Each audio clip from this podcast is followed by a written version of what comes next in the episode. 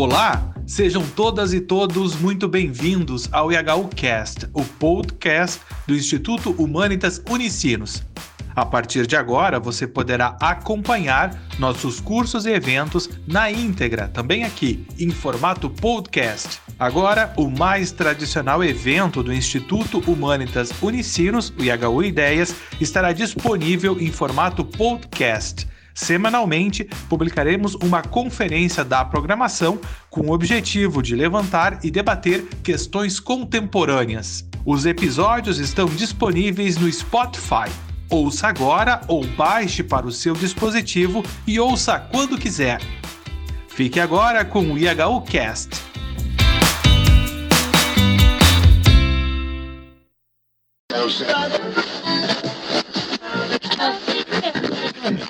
Boa tarde a todos, boa tarde a todas que hoje prestigiam este evento do nosso tradicional IHU Ideias, que há 20 anos nós temos toda quinta-feira.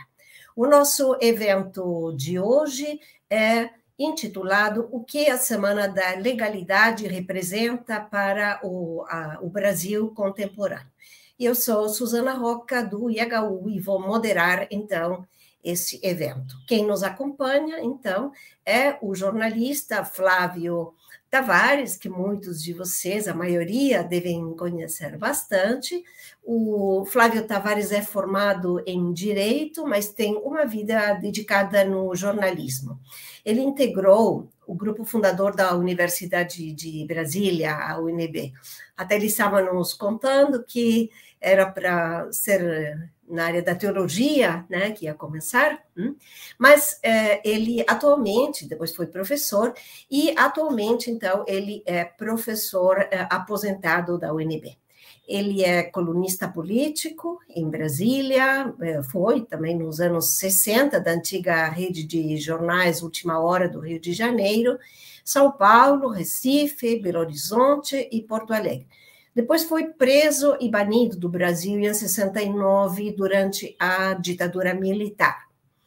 Exilado no México, lá foi redator do jornal Excelsior e depois sua correspondente eh, seu, eh, seu correspondente e do estado de São Paulo também em Buenos Aires, na Argentina, e em Lisboa, Portugal. Na volta do exílio, ele foi editorialista do o Estado de São Paulo. Seja bem-vindo, Flávio Tavares, aqui no meio de nós. Não é a primeira vez, mas que seja também um dia rico. Então, fique à vontade, a palavra é sua, está aqui na nossa casa. Muito obrigado. Eu, é, a, a campanha da legalidade foi algo tão inusitado aos olhos de hoje que não pode ser esquecida. Agora está fazendo 61 anos do movimento que surgiu em função da renúncia inesperada do presidente Jânio Quadros antes de que completasse nove meses de governo. O, o 1961 era é, a política se fazia ainda com ideias e tomada de posições e de atitudes. Não era um, um, um, uma simples demagogia propagandística como hoje. O país parece é, é, absurdo o que eu vou dizer, mas o país era bem mais politizado do que hoje, até porque vivíamos em plena Guerra Fria, viu? que conturbava o mundo. E, e, a Guerra Fria foi o, o fator fundamental da, do veto dos ministros militares, eram ministros naquela época, hoje são comandantes, a posse do vice-presidente João Goulart. Naquela época se, se votava por separado para presidente e para vice-presidente. Não era como hoje o, o vice-presidente é um mudo acompanhante do candidato a presidente. E saiu de um lado o Jânio Quadros e de outro na, na situação que perdia o posto, o João Goulart, que já tinha sido vice-presidente do Juscelino Kubitschek. O, o, e os militares é, vetaram a posse do Jango. Os ministros militares deram posse ao presidente da Câmara dos Deputados, já que o João Goulart se encontrava em missão oficial enviado pelo presidente Jânio Quadros na China comunista, que na época é, estava isolada do mundo e tinha passado também pela União Soviética, que dois países comunistas poderosíssimos, é, com uma população é, que era dois terços da população mundial, e, e, e vetaram a posse do, do, do, do, do vice-presidente João Goulart. Aí o Rio Grande do Sul se rebela, é uma rebelião inusitada, insólita. Sempre se rebela contra a lei. o Rio Grande do Sul se rebelou para que se cumprisse a lei. O, o, o Leonel Brizola era um jovem governador que de 30 anos e, e foi de uma audácia é, insólita e, e de uma audácia, de uma disposição e de uma coerência absoluta naqueles episódios. O, o, o, o, Jânio Quadros, e eu vou fazer a cronologia porque é muito importante, o Jânio Quadros renunciou numa sexta-feira, numa época em que Brasília eh, se esvaziava na sexta-feira, que todos os Brasília ainda era é, capital pela metade, disputava com Rio de Janeiro, onde ficava a maioria dos ministérios, a, a, a função de capital da República. O, o, o Brasília se esvaziava, mas o, o Congresso tomou o, a renúncia do, do, do Jânio Quadros sem votação porque considerou que era um gesto voluntário, a renúncia é um gesto voluntário, e que não cabia votar, a não ser apenas acatar a renúncia. Mas, em seguida, os chefes, os três ministros militares, é, anunciaram que se o presidente se o vice-presidente João Goulart voltasse da China seria preso e que melhor seria não voltar é... Bom, em seguida, o Rio Grande do Sul se rebelou. O Brizola anunciou pelo rádio que, que resistiria. E, e as duas rádios que transmitiram, havia três rádios em Porto Alegre, a Rádio Gaúcha, a Rádio Farroupilha e a Rádio Guaíba. E a Rádio Gaúcha e a Rádio Farroupilha transmitiram a, a, a palavra do Brizola, feita na madrugada, dizendo que resistiria. E foram, em seguida, retiradas do ar por ordem do, do Exército. O, o, por isso que foi, depois, quando o Brizola requisita no dia seguinte a Rádio Guaíba, requisitou só a Rádio Guaíba, porque as outras duas estavam fora do ar fechadas pelo governo militar, por ordem dos ministros militares. Bom, o,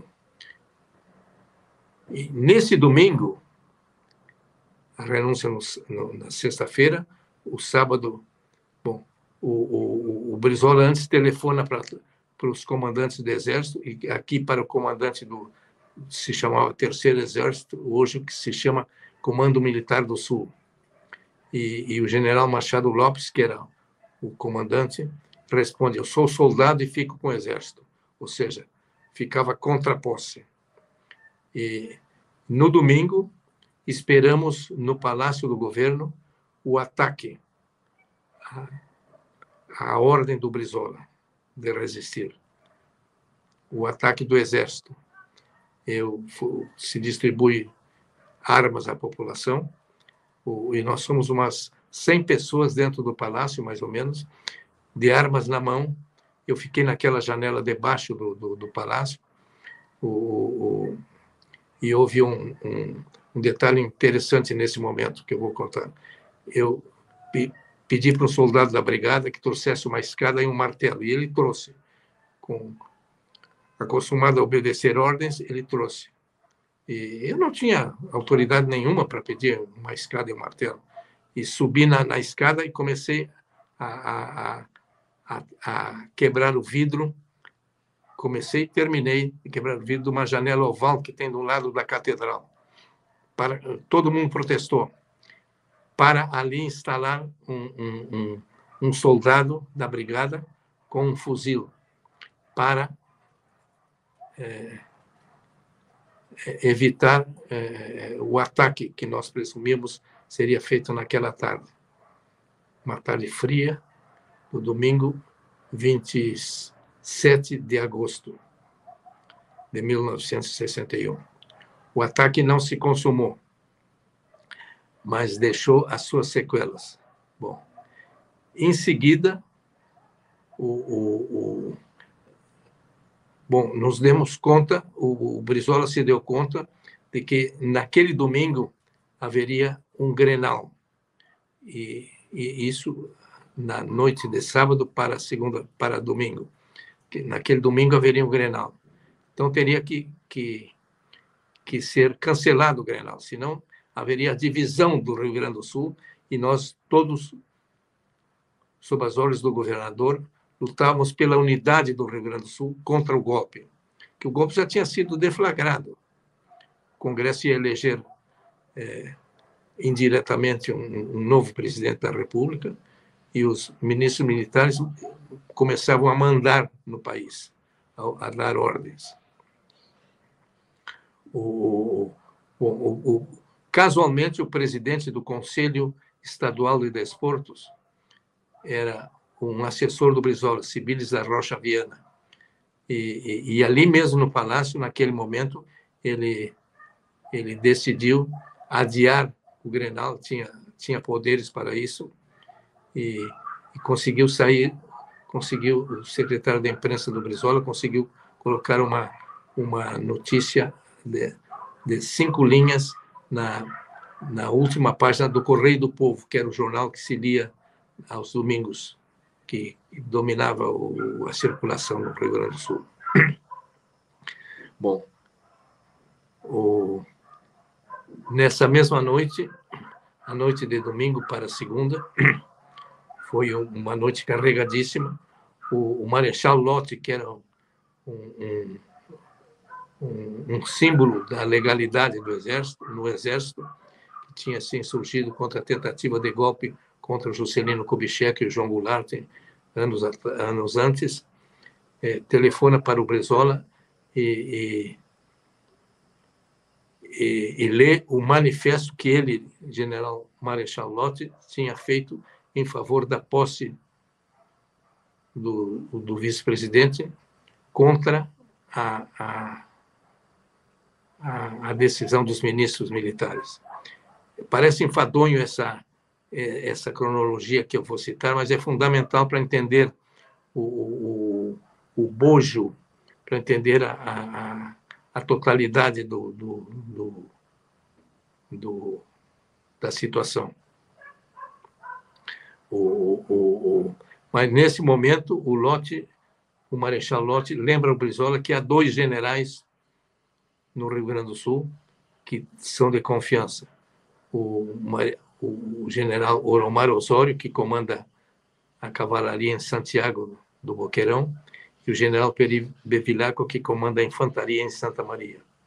E que o Brizola se sugere que o Brizola entre em contato com eles, buscando um apoio.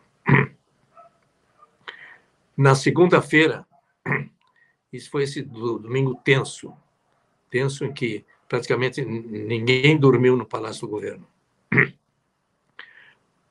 Bom, na segunda-feira de manhã, é, um, se intercepta uma ordem, não havia internet como hoje, então se intercepta uma ordem pela fonia do Exército, o que é um, um, telefone privado, digamos assim, mandando o general Orlando Geisel, que era chefe da Casa Militar do governo provisório instalado em, em Brasília, mandando bombardear o palácio e, e, e bombardear, assim, bombardear e, e fazendo convergir intimando que convergisse sobre Porto Alegre todas as unidades do Exército no Rio Grande do Sul. Bom, e, e, avisando que uma força-tarefa naval estava saindo do Rio no, no, nos, nas horas seguintes para deslocar-se ao, ao, ao, sul do Brasil.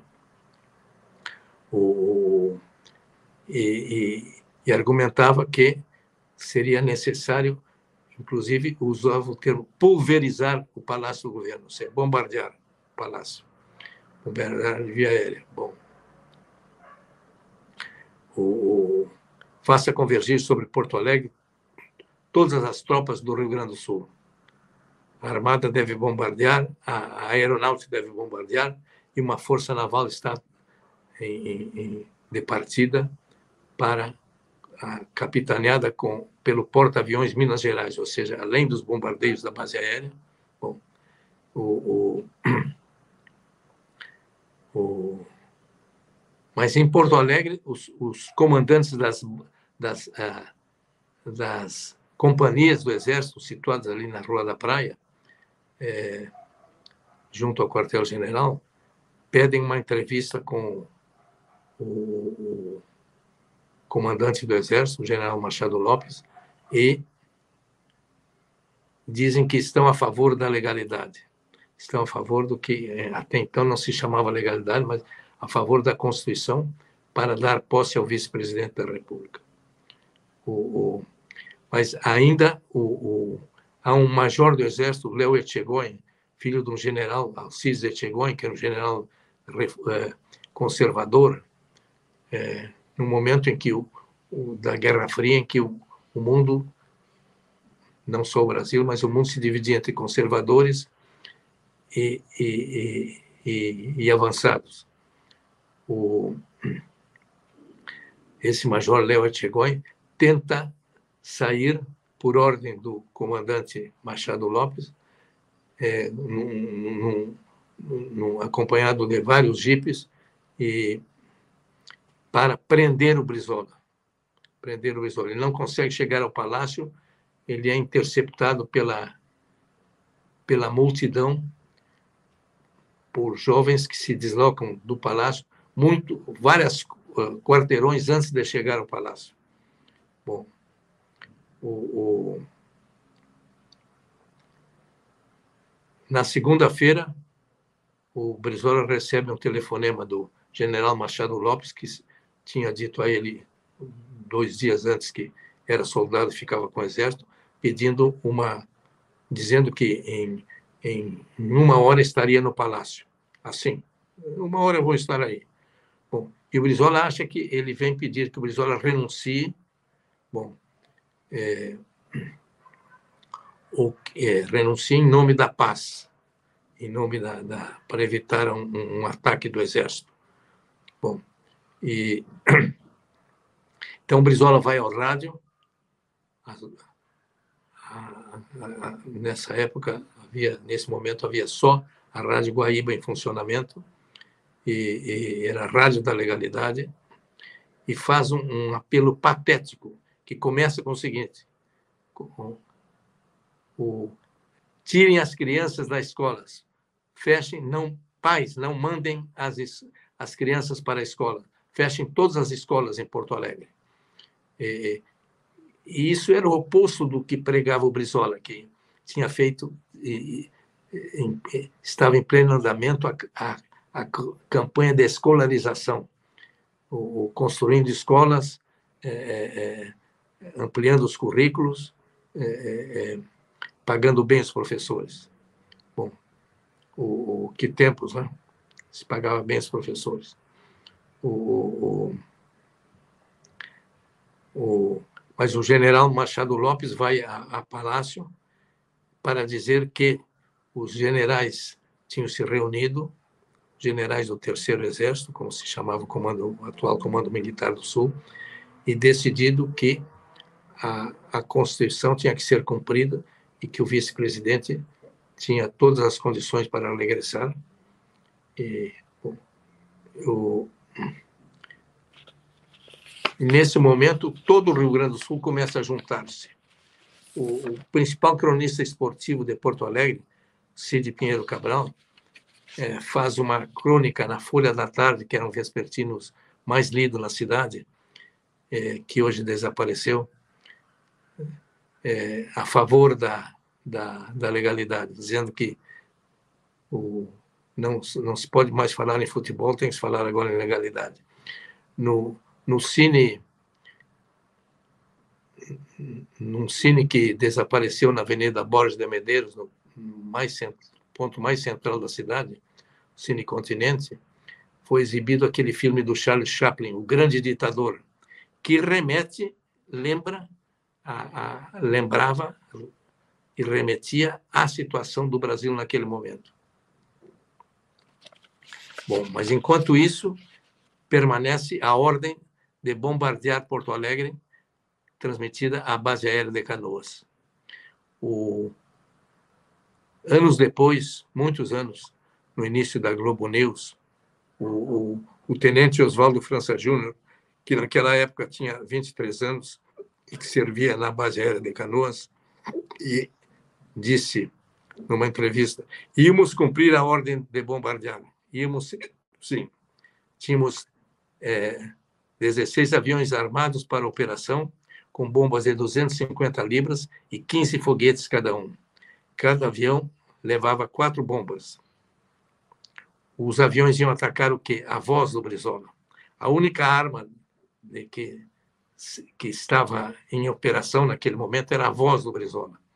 Ou seja, a conclamação do Brizola, a unidade popular e, que funcionou.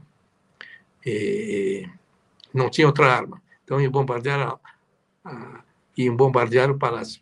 Então, os, os sargentos, que eram, era um movimento muito bem organizado naquela época, subalternos, desarmaram os aviões e furaram os pneus e esconderam as bombas. Os pilotos podiam rearmar os aviões, mas não, jamais é, é, encheriam os pneus porque as bombas estavam escondidas. Bom, o, o foi a, a primeira a primeira é, grande resposta organizada na área militar ao golpe de Estado. O, o,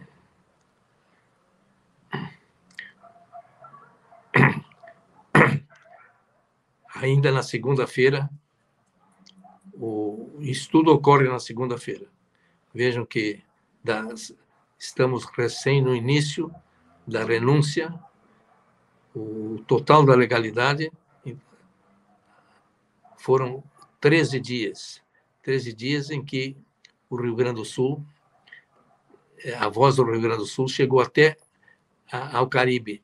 O, o, o, a Rádio da Legalidade, que depois transformou numa cadeia com 125 emissoras, todas as emissoras do Rio Grande do Sul, mas algumas de Goiás, e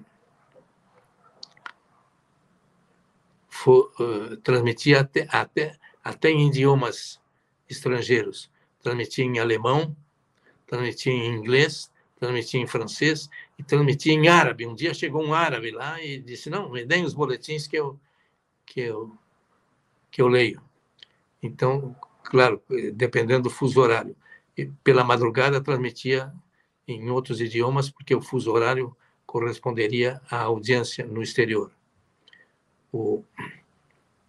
Bom, aí o, o, o, o governo faz, ainda antes de que, de que é, fechem aqui o aeroporto de Porto Alegre, faz uma recolhe todo o meio circulante que havia na delegacia fiscal de Porto Alegre e, e, e na, em, em Pelotas e em Santa Maria, nas subdelegacias fiscais. Ou seja, deixava o Rio Grande do Sul sem, é, sem dinheiro, sem, sem dinheiro sonante. Bom, é, nós não tínhamos. Não, ia chegar um momento em que não se poderia comprar um litro de leite, sequer. Comprar um pão porque não, não havia não havia meio circulante, não havia dinheiro, não havia notas. Bom, então o Brizola é, lança as, as, as, as famosas brisoletas, que antes eram usadas, que imitavam as cédulas de, de cruzeiros, que era a moeda da época, e, e, e eram usadas unicamente para pagar é, os grandes empreiteiros.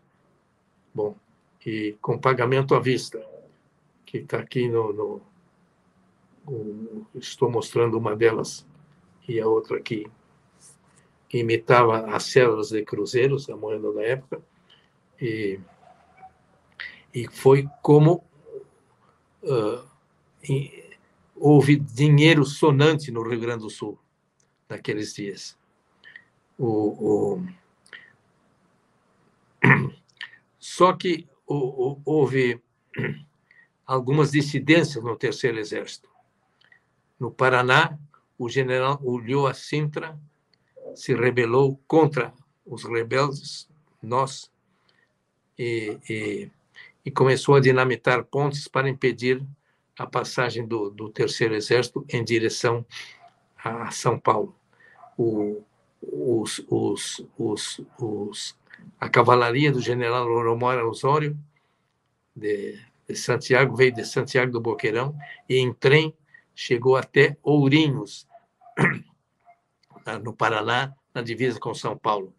E só não foi adiante porque é, antes o, o, o, João, o João Goulart aceitou a fórmula do parlamentarismo que, digamos, minou o movimento da legalidade.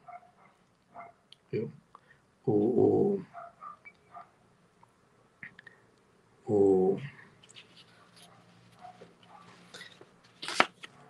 houve duas é, mas continuava a, a, ameaça da Marinha desembarcar, entrar com porta-aviões Minas Gerais pela Lagoa dos Patos, pelo canal de Rio Grande, da Barra de Rio Grande, e, e, e bombardear Porto Alegre. Não podia bombardear mais com os aviões da base aérea, mas com os aviões que eram os aviões a jato no, no, no porta-aviões. E aí o Brizola tem uma ideia, manda é, afundar barcaças, as chatas, no, no canal de Rio Grande. Só que o, o, o, chefe do Departamento de Portos, Rios e Canais em Rio Grande, o departamento estadual, Kramer da Luz se chamava, é, adverte que não é possível porque isso vai com a areia movediça da Lagoa dos Patos, vai, uh, os barcos vão afundar e durante 10 ou 15 anos não vai poder entrar barco nenhum pelo, pelo, pelo canal, pela barca do Rio Grande. Então, Brizola sugere, vamos simular, então, vamos simular a, a, o afundamento das barcaças. E a simulação foi tão perfeita que o, o, o capitão naval da capitania de Rio Grande pediu demissão dizendo que estão, estão cometeram um absurdo vai, que vai impedir a navegação. É, durante o dia foram dinamitados, foram metralhados todos os sinais luminosos que funcionariam à noite e seguiram barcaças com pedras e as barcaças aparentemente voltavam à noite sem que ninguém percebesse. Não havia iluminação no, no, no canal. Bom, então deu-se a impressão de que haviam sido afundadas. E o Brizola dizia pelo rádio: venham marinheiros, marinheiros dos mares do sul, e, e irão todos a pique, irão ao fundo, como piratas, piratas que vo, vo, vós sois, vós sois, usava o, o vós. É...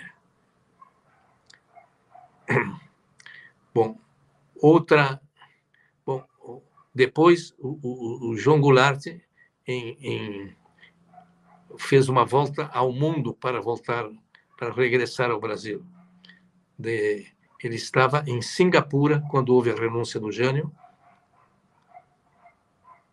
viajou dali a, a Paris, é, de Paris foi a Nova York, e em Nova York ele voltou pela rota do Pacífico, Lima, no Peru, Santiago do Chile, eh, Buenos Aires, Montevideo.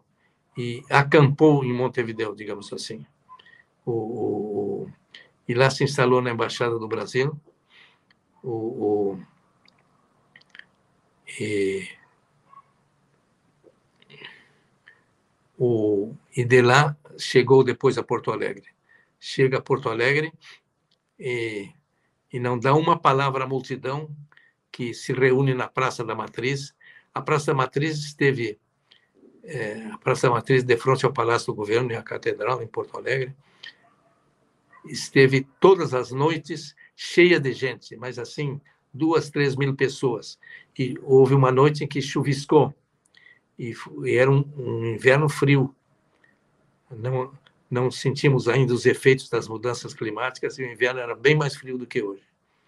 Com chuvisco, vejam, e a multidão não não não saiu do, do, do da frente do palácio.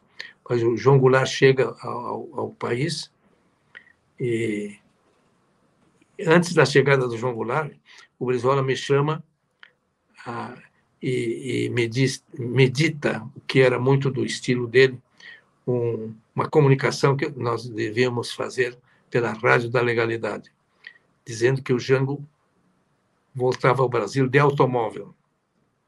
E me disse, capricha, capricha nisso aí. E leiam de, de cinco em cinco minutos. Tá, nós fizemos, cumprimos a ordem, e eu redigi as tais, os tais avisos que o Jango vinha pelo, pela estrada, e que e daqui a X horas a, a, que ele já entrou em território brasileiro. E aí depois ficamos. Só que o Jango não veio pela estrada, o Jango veio num, num, num avião a jato da Varig, que foi buscá-lo em Montevideo e aterrissou à noitinha no, na, no aeroporto Salgado Filho. O, e eu me lembro muito bem de um episódio que é marcante. É, os jornalistas fomos reunidos pelo Brizola numa sala no palácio, estava cheio de enviados especiais de jornais estrangeiros, dos Estados Unidos, da Europa, do, da, da, da, América Latina, e, e o Brizola nos, veio nos transmitir que o, o vice-presidente João tinha chegado. É um detalhe importantíssimo esse. E, e aí houve um, um, um, enviado especial de um jornal francês, do Le Figaro, um jornal conservador, Daniel Garrick, me lembro dele do nome até hoje, que pegou e disse: governador, o senhor nos enganou. Diz, não, eu enganei a Força Aérea Brasileira. Eu, o, o, isso é que eu chamo da, da, do arrojo lúcido do Brizola naquele momento.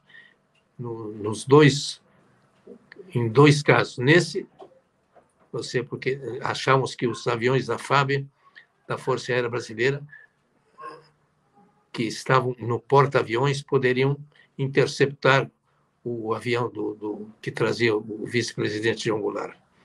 E o, o, então foi que o Brizola simulou essa vinda pelo por terra, por automóvel como antes havia simulado a, a, o, o, o, afundamento das barcaças no canal de Rio Grande, que dá entrada à Lagoa dos Patos. Então, onde seria fácil bombardear, inclusive, Porto Alegre com, os, com os canhões dos, dos cruzadores e fragatas. É, era a força naval inteira do Brasil que convergia sobre o Rio Grande do Sul mas estacionou em Florianópolis, é, é, ou seja, lançou âncoras em Florianópolis. Tudo isso define a, a, a audácia do Brizola, que jamais pôde repetir-se. Brizola tentou repeti-la em 1964 o, o, e não não surtiu efeito, até mesmo porque o, o, o presidente João Goulart, em 1964, de, decidiu não resistir. Agora, sem a insânia dos, dos, do, dos comandantes militares, dos ministros militares na época, mandando bombardear o palácio, ou seja, ou seja, é, é, bombardear o palácio e as bombas cairiam também na Praça da Matriz, que estava cheia na praça e cairiam até talvez na catedral também. O, o avião nenhum tem pontaria tão certeira para é, é, é, deduzir que são 20 metros a mais ou 20 metros a menos. 20 metros não é nada visto do ar. Mas o, o, o a insânia do, dos comandantes, dos ministros militares, ajudou a, a evitar a guerra civil, que, de fato, já estava em andamento. Já estava em andamento. O Rio Grande do Sul resistiu é, numa numa atitude audaciosa do governador, que foi seguido depois pelo povo inteiro. O, em Porto Alegre se formaram os comitês de resistência democrática é, que treinavam integrado que treinavam no campo do São José lá no Passo da Areia que é um bairro da, da capital e constituído principalmente por estudantes por trabalhadores e que depois chegou a reunir 15 mil, 15 mil combatentes com precário treinamento militar, mas com treinamento militar. Ou seja, de facto, estavam dadas as condições para a guerra civil em que nós nos enfrentaríamos uns aos outros, como irmãos de pátria. É, isso é, por isso, os, os 61 anos da, da legalidade não podem ser esquecidos, que ficam como como um, uma herança deixada por um tempo em que a política se fazia em função de ideias e não como mera, repito, como mera propagandística demagogia como atualmente. É, ah, eram tempos de contradição, eram tempos soturnos da Guerra Fria, em que se esperava a possibilidade até de uma guerra, de uma terceira guerra nuclear, primeira nuclear ou segunda, e mas um tempo também de luzes, não só de sombras. Um tempo em que as pessoas reagiam, tinham capacidade de reagir e não aceitavam é,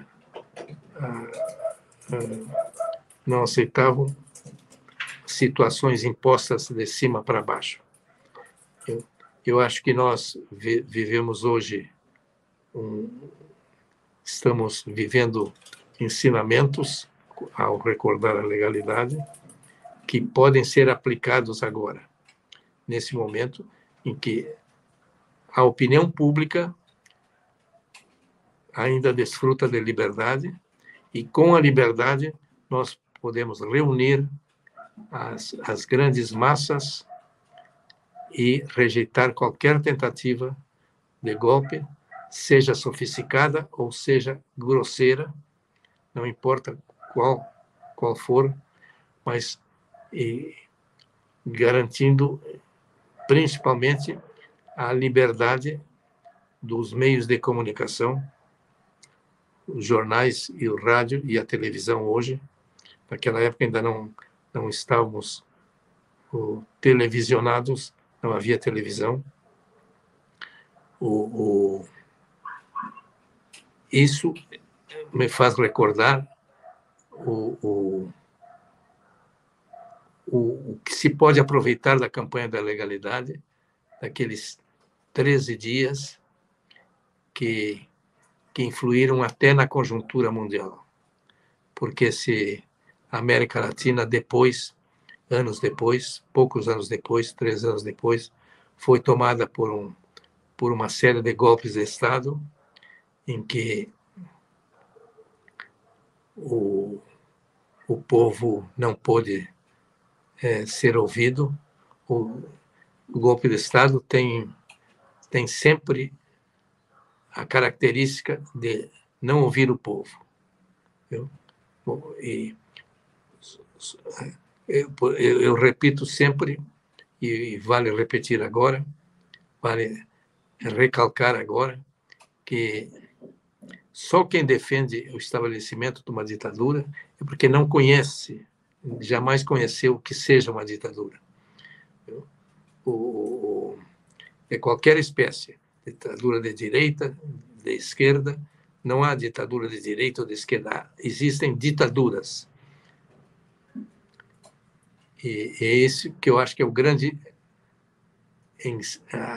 o grande é, exemplo que nos deixa, o grande modelo que nos deixa a campanha da legalidade em 1961.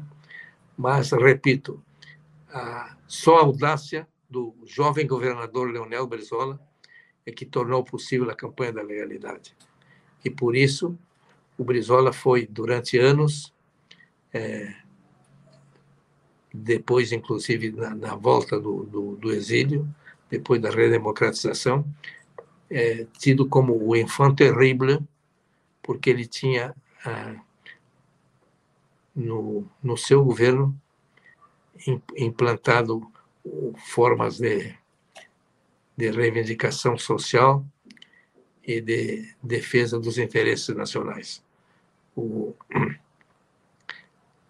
fico aqui, eu o, fico aqui à disposição é, para eventuais perguntas sobre qualquer dúvida que eu tenha deixado. Peço desculpas pelo meu pigarro, que estou levemente resfriado, não é a Covid. Não tenho medo, porque é, é, é, pela internet não se transmite Covid. Mas não é a Covid. É, é um, um resfriado. É, fico aqui à disposição, lembrando isso, que a, a unidade popular, a unidade do povo e a liberdade dos meios de comunicação impedem qualquer tipo de golpe, principalmente ou derrotam qualquer tentativa de golpe, como principalmente foi demonstrado na campanha da legalidade em 1961, que agora faz 61 anos. Era o que tinha a dizer, fico à disposição de vocês. Muitíssimo obrigada, Flávio Tavares. Nós queremos lhe agradecer muito, especialmente por ter nos introduzido em toda essa essa época né, de, de figuras e momentos que tanto marcaram o Brasil. Eu gostaria de lhe perguntar eh, como é que você, eh, se quisesse fazer um paralelo entre aquele tempo, a consciência eh, do povo, a consciência cidadã daquela época, acha que é diferente da consciência atual? Essas figuras importantes, esse apoio popular? Como é que analisaria, desde esse ponto de vista, dos atores daquele momento e a repercussão desses atores naquele momento e no momento atual? Eu acho que há uma diferença enorme entre aquele momento e o momento de hoje. Os partidos políticos, em primeiro lugar, não havia 33 partidos políticos como existem hoje. Os, os, os partidos políticos hoje são como as igrejas pentecostais, formas de arrancar dinheiro do público ou do, ou do, do setor privado. O, o, são arrecadadoras de dinheiro, hoje se distribui verbas é, eleitorais, é, milhões e milhões, centenas de milhões, e e se perdeu a consciência do, do da, perdeu a, a consciência da, da, das posições. Eu acho que a sociedade de consumo tem muito a ver com isso. É, é, é uma, eu insisto sempre com, com isso. Nós somos hoje levados a, a, a nos tornar apenas consumistas, sem, é, sem sequer religiosidade. Nós, a, nós na religião, nas religiões, fazemos sempre uma espécie de troca, de troca com, com a divindade. Me dá tal coisa que eu te dou tal outra coisa. O, até nisso, é, principalmente no, no, no, no setor político, os partidos se transformaram em aglomerados, aglomerados de, de, de pessoas em busca de, de vantagens de poder ou vantagens pecuniárias. O, eu acho que essa é a grande diferença, mas creio que, estou certo até, de que mantendo-se a liberdade da informação, liberdade da imprensa, como ainda se mantém, o, o, o é impossível esperar algo pior do que a situação de quase transe político que estamos vivendo hoje. Obrigada pela sua resposta. Aqui temos algumas pessoas que estão saudando. Cláudio Oliveira Muniz diz: parabéns, grande relato. E temos uma pergunta que ele faz e diz: gostaria de saber se o Darcy Ribeiro teve alguma proximidade com a Semana da Legalidade? Não, o Darcy Ribeiro entra depois, com a posse do, do, do João Goulart, que ele assume o Ministério da Educação. Ele era apenas um antropólogo, mas já despontava. Ele tinha sido, na juventude, membro do Partido Comunista. Todo mundo, naquela época, na juventude, tinha uma, alguma passagem pelo Partido Comunista, até para criticá-lo, é, não era como hoje. É, até para criticá-lo e ter uma visão crítica de toda a atividade, ou para aplaudi-lo. o, o Darcy Ribeiro não, não participou da campanha da legalidade. A não ser, a não ser como ouvinte de rádio. Uhum. É, temos aqui uma pergunta que é, diz: você, como jornalista daquela época, vê uma diferença entre a perspectiva dos jornalistas na atualidade? Eu acho que também o jornalismo entrou numa fase que eu não quero chamar de decadência, mas numa fase de, de alienação dos, dos grandes problemas nacionais. O, o, o, a informação, o jornalismo se expandiu tanto hoje pelas chamadas redes sociais que todo mundo, qualquer pessoa, com as chamadas fake news, que se diz até em inglês, que não sei por que não se diz notícia falsa, é, invadem o, os computadores, invadem os celulares. Hoje, é, as pessoas dispõem do celular, como antes se dispunha apenas de um copo d'água. Todo mundo tem o seu celularzinho. É, e, e, hoje há esse, essa invasão de pseudo-jornalistas informando com mentiras, com, ou mais exatamente com invencionices, viu? que chegam até as invencionices do próprio presidente da República, que, por exemplo, inventou que a, a, a vacina provocava AIDS. O,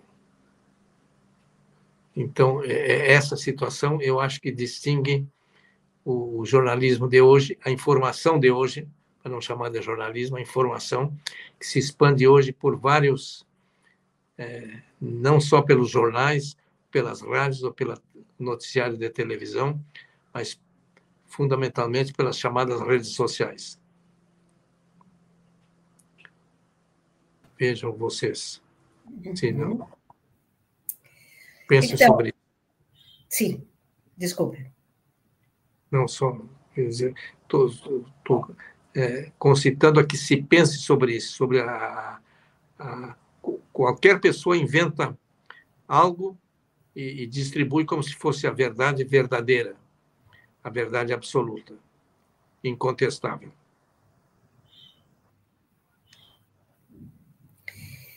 O Cláudio Oliveira Muniz continua fazendo perguntas e aqui ele faz a seguinte: a formação humanística e ética do profissional da comunicação é importante, portanto? Ah, sim, claro, fundamental. Mas acontece que a tecnologia nos acaba de há anos, nos últimos anos, é, nos, nos forneceu essas redes sociais. Qualquer pessoa é, é, é um comunicador hoje. Qualquer pessoa é, é, se arvora em distribuir informações até sobre ciência, como aconteceu com o caso da cloroquina e outros e outras outros detalhes durante a, o, o, o momento mais grave da pandemia atual. Então, a tecnologia, nesse caso, é, veio, é, veio é, como um distúrbio. Ela veio, veio provocar, provocou um distúrbio na, na informação em si.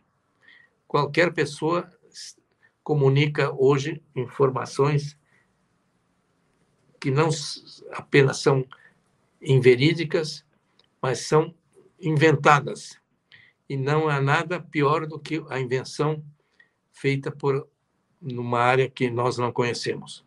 Se eu inventar é, falar sobre a, a energia nuclear, eu não vou chegar a nada, que eu não, não tenho essas tenho formação tecnológica para che chegar a isso. Não conheço química, não conheço física, não conheço sequer o, o, os detalhes que nos levem à energia nuclear. Cito a energia nuclear como um, um exemplo, porque sabemos do, do perigo que ela representa, e, por outro lado, do, das vantagens que ela nos pode trazer.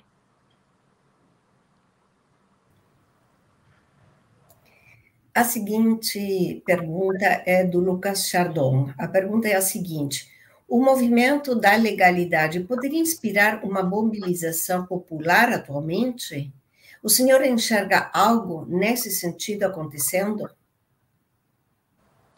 Eu acho que os, os movimentos deixam sempre como os cometas, um rastro de luz e que nós podemos aproveitar o rastro de luz que a, legal, que a campanha da legalidade nos deixou e hoje fazermos a resistência a, a qualquer tentativa golpista que possa surgir após o resultado eleitoral, como tem sido ameaçado por alguns círculos que eu não vou mencionar, porque são do conhecimento de todos. Eu acho que, que algo, algo fica sempre. Algo fica, e a campanha da legalidade, por isso nós estamos recordando o que foi, por quê e o que ela representou.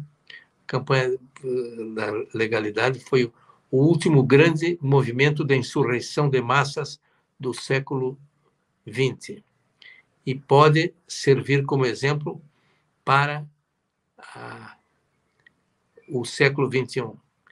Falta, talvez,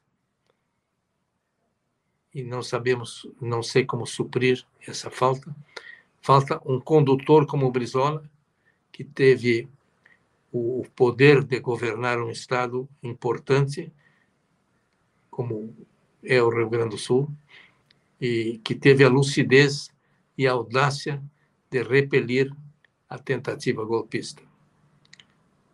Mas fica o exemplo como luz a nos indicar um caminho.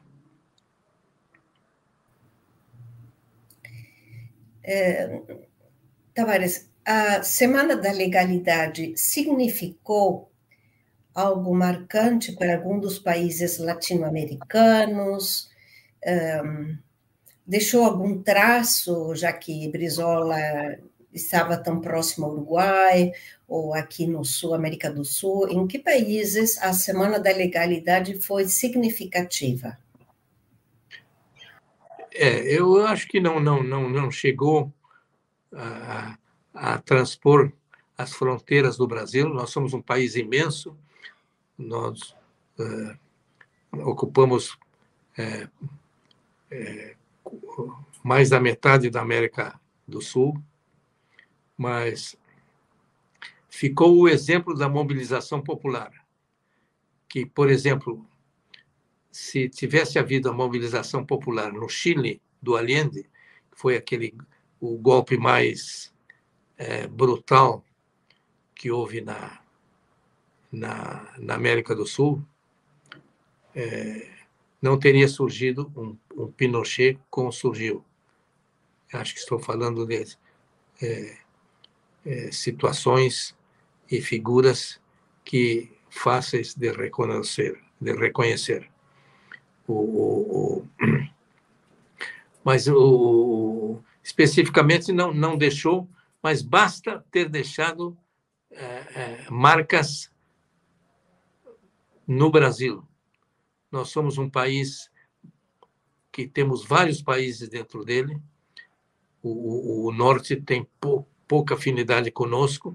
Hoje há uma uma uma é, equalização da linguagem nós estamos cada vez falando menos gauchês é, e falando menos como se se, se fala no, no, no, norte e nordeste. Na minha época de jovem, eu tenho mais de 80 anos, o, eu, nós não entendíamos no Rio Grande do Sul o pessoal do Nordeste, ah, porque o linguajar era tão diferente. Bom, isso se unificou, a televisão unificou isso o Jornal Nacional unificou isso. Mas, mesmo assim, continuamos um país diverso em si, com situações diferentes, quando, o, por exemplo, os, os o, no, na região amazônica, chamam de inverno os meses que nós é, chamamos de verão, que nós, é, dezembro, janeiro, que é a época das chuvas por lá que para eles é o inverno, o inverno chuvoso. O, o, até nisso, até na, na, na no clima, a, nós somos um país diversificado, somos um país diferente em si mesmo. Eu acho que basta o, o que nós, o que a Semana da Legalidade trouxe para o Brasil como modelo e como exemplo, e mas eh, repercutiu na, na, na, na, América Latina. Repercutiu na América Latina. O, o, que a América Latina foi sempre uma região de golpes, de golpes militares. E era. E depois disso, muitos anos depois, houve golpes no Chile, na, na Argentina e até no Uruguai, que era uma espécie de reduto nós chamamos, na minha época de jovem, o, Uruguai chamávamos de a Suíça, a Suíça americana, que na Suíça nunca houve golpe de Estado. Eu acho que algo, algo ficou como exemplo, mas basta que tenha ficado como exemplo e como modelo a, a nós no Brasil, para que eh, nós recordemos aqueles 13 dias em que, o, o, que mudaram o rosto do Brasil.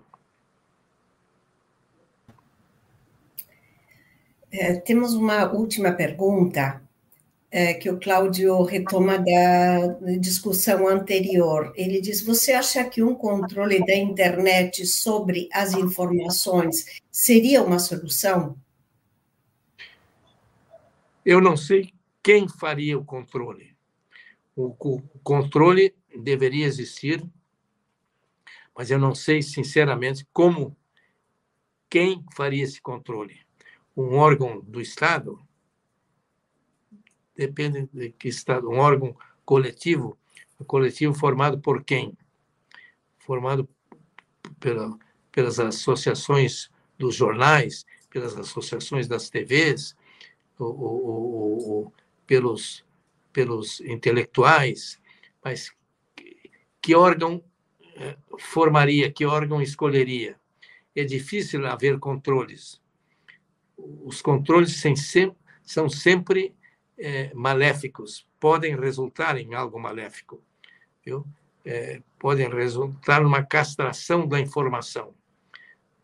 É, eu posso, eu como exemplo, eu, como modelo, eu posso ter uma opinião divergente da pessoa que está ao meu lado. E, no entanto, somos os dois honestos e dizendo as verdades que cada um leva dentro de si. O, o, nós temos verdades que são é, invioláveis. É, a minha verdade não é a, a, a de vocês, não é a do, da pessoa que está ao meu lado, não é a da Suzana, por exemplo, que está dialogando comigo agora nesse momento, nós temos verdades diferentes, ainda que honestamente diversas. Não é que eu negue a verdade dela que ela negue a minha verdade. São verdades diferentes. O controle que eu acho que todo controle é sempre algo difícil, o, o, o é algo assim como a, a, a energia nuclear. Não tem cor, não tem cheiro e, no entanto, mata. Então, nesta noite, queremos lhe agradecer muito, senhor Flávio Tavares, pelas suas contribuições que nos auxiliam neste aprofundamento dessa importante marca da Semana da Legalidade. Ao nosso convidado deste dia, o nosso muito obrigada e nos vemos, seja por escrito, seja virtualmente no próximo evento. Obrigada, senhor Flávio Tavares. Até uma próxima vez. Tchau, tchau. Obrigado.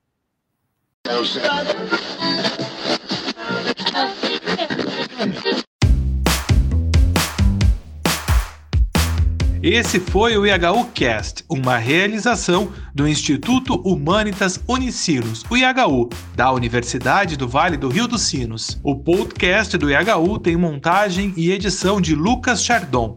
Abertura e encerramentos comigo, João Vitor Santos, e direção de Ricardo Machado. Acompanhe o IHU também nas redes sociais e nos siga no seu tocador de podcast para não perder os novos programas. Até mais!